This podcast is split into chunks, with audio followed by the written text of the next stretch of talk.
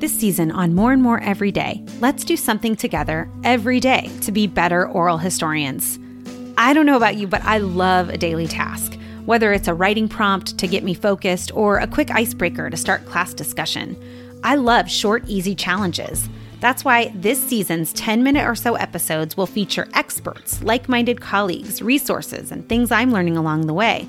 But each episode will also end with a prompt, something you and I can do that day to improve our skills as oral historians.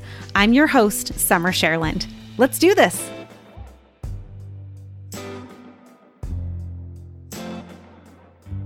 What kind of grocery shopper are you? Do you make a list in advance based on what you plan to make for breakfast, lunches, and dinners in the coming days? Is your grocery list organized based on the layout of the store so you can limit repeat trips to the same aisles?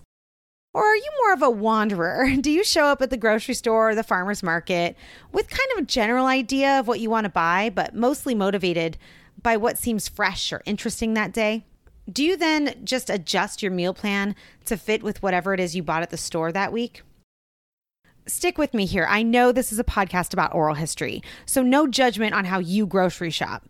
But in the confines of the work we do, when it comes to cataloging and storing your files, you really want to start with a backwards design. Figuratively, you want to grocery shop with the meal plan in mind, and you want to organize that grocery list as cleanly as possible. So here are a few examples. A while back, I was talking with a colleague about a major grant that she helped to secure at our campus in the 1980s. And she's racking her brain trying to remember was it finalized in 1983 or 1984? And who were those other three colleges that were awarded the grant? She had most of the information down, but there were several layers to this grant and how it was used and how the funding was facilitated over several years in the 1980s. So, as she was talking, I knew I could help solve this question for her. I knew that I had helped digitize a Time magazine article profiling the four colleges that had received this grant from the Ford Foundation. And all I needed to do was track down that article. It shouldn't take me but a minute, right? But for whatever reason, I could not find the article. I searched by date, by title, even by name of the person I knew was featured in the article itself, and yet it eluded me. I was so frustrated. Where did I put it? Where did I store this article when I digitized it? You know, I ended up finding it days later, and here's what happened. I had, or it, it, had, I don't know what happened, but I had not retitled it according to our curation plan it was just one of those files, you know, that gets sort of labeled with a bunch of numbers according to your computer's automatic saving system. It was in the file it was supposed to be or the folder it was supposed to be in, but it wasn't, it didn't have a name. It just had a bunch of, you know, nonsense numbers. So if I was an unaffiliated researcher, I would have had to come across this article accidentally, like this perfect ripe banana that I happened to grab while wandering through the symbolic produce department. Here's another example. Have you ever been looking for something in your own computer or cloud files that you simply cannot find, but you know it exists? Teachers out there, I know this has happened for a lot of us. You may have spent a couple of hours once trying to track down lecture notes or a specific activity.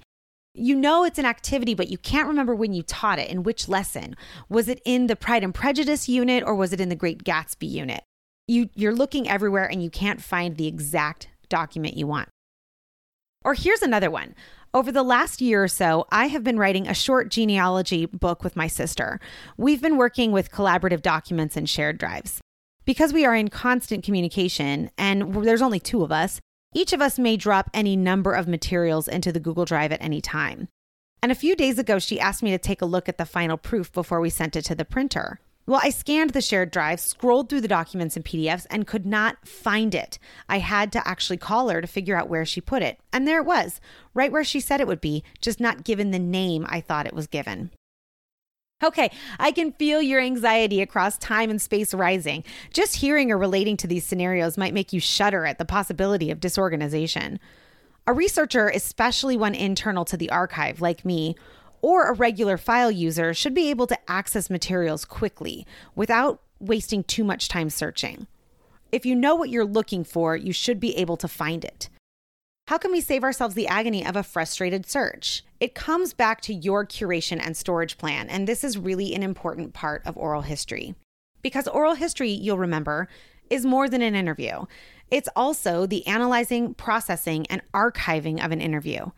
And a crucial part of archiving has to do with how you create your catalog. You want to create materials that are easy to find and recognizable so future researchers can use your work. You know, we can't expect folks to spend too much time searching for something if they don't know where it is or what it is. Think back to a few challenges ago when I asked you to store, save, and back up your interview file. You can go back to that challenge today and the materials you used or start fresh. I think it's useful to see what you did in the past and build on it today. So, for today's challenge, I'm going to assume you recorded your interview digitally, meaning you're working with an MP3 or an MP4 file or something similar. If you used an analog source like video, audio tape, or CD to record and save your interview, you should still follow along with these naming strategies, though some parts might not apply. In an article they wrote in 2012, Dean Rehberger and Brendan Coates explain a few minutes of forethought and a little planning can make your files more usable for years to come, and can also make it easier to deposit in archives and libraries, as well as more useful for developing museum exhibits. And Nancy MacKay reminds us that how you make your files more usable may depend on where these files will ultimately live. So, if you're working with an established archive, repository, or um, library, they will most likely have specific plans in place already. But if you're an independent researcher or a small community group, you may be writing your own curation plans as you go. MacKay's book has a full chapter on cataloging, and in it, she provides an excellent answer to the question what is cataloging? And I invite you to check out Curating Oral Histories, her book, for a great standard approach to cataloging your files for future use. Each archive has their own policies, though most research institutions and libraries will likely follow industry standards and modern versions of what some of us think of today as the card catalog from days of yore. Basically, all materials in a library are ordered in some way by title, author, date, subject, location, format, and some sort of ID or classification number. So, today I want you to create a plan to store and label your oral history files for your own future use. If you are working with an archive, just reach out to them for instructions on how to name, store, and save and share your files. And I've linked to several in the show notes. But if you're on your own with this project, think back to my three stories that started the show. You don't want to be scrambling looking for a file like a consent form if you know it exists. You don't want to be searching through folders for something that could be somewhere and should be somewhere but isn't and you don't want to have to field phone calls from team members looking for your files. So, the best way to avoid this is to agree on a system and stick to it. Today's challenge is to create a plan for naming and storage and then follow it. I'll refer you first to File Naming in the Digital Age by Dean Rehberger and Brandon Coates. Take a look at their article for a brief but useful description of things you do want to do, like, quote, keep file names short, no more than 25 characters, and things you don't want to do, like, quote, avoid weird symbols like asterisk, parentheses, etc., when naming your files. Your plan should also include some sort of approach to storage. More than just naming your files, you should organize them. Like the Kenyon College Guide to Oral History, which suggests that you rename your files from however your computer automatically saved them. For example, quote, name of project underscore last name of interviewee, first name of interviewee, underscore part number, right? Or for example, family history underscore Jane Nolt underscore part one. That's a quote from their from their resource. That file would then permanently live in the Jane Nolt folder. If you're following Duke University's guide, then you would, quote, create a project interview folder on an external hard drive for your interview files. Name the folder using the last and first name of the interviewee and the date of the interview. For example, Smith Jane underscore 2015, February 27, or in the case I already re- read to you, Jane Nolt Part 1, etc. So you want to make sure that your files are ordered and your folders are named in a way that is easy to track down in the future. We go about this in a very easy way at the South Phoenix Oral History Project. We have a separate folder for every interview conducted, even if we do multiples with the same person. We simply nestle those as we see fit all corresponding materials go into the specific folder, so you can organize your folders by date or name. From there, we put all materials the recording, background research, consent, and future use forms, etc. Some repositories include things like relevant images or correspondence. So that's your challenge today. Think back to that grocery list and resist all urges to take the farmer's market wander approach to this. No, no. Backwards design is best. Create a plan for archiving, naming, and storing your interviews and materials according to your needs. Keep in mind one, establish a plan that works for you and your research needs. Is it better for you to organize by narrator or date conducted?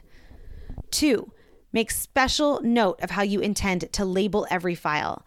An errant underscore here or an extra space there can really throw you off.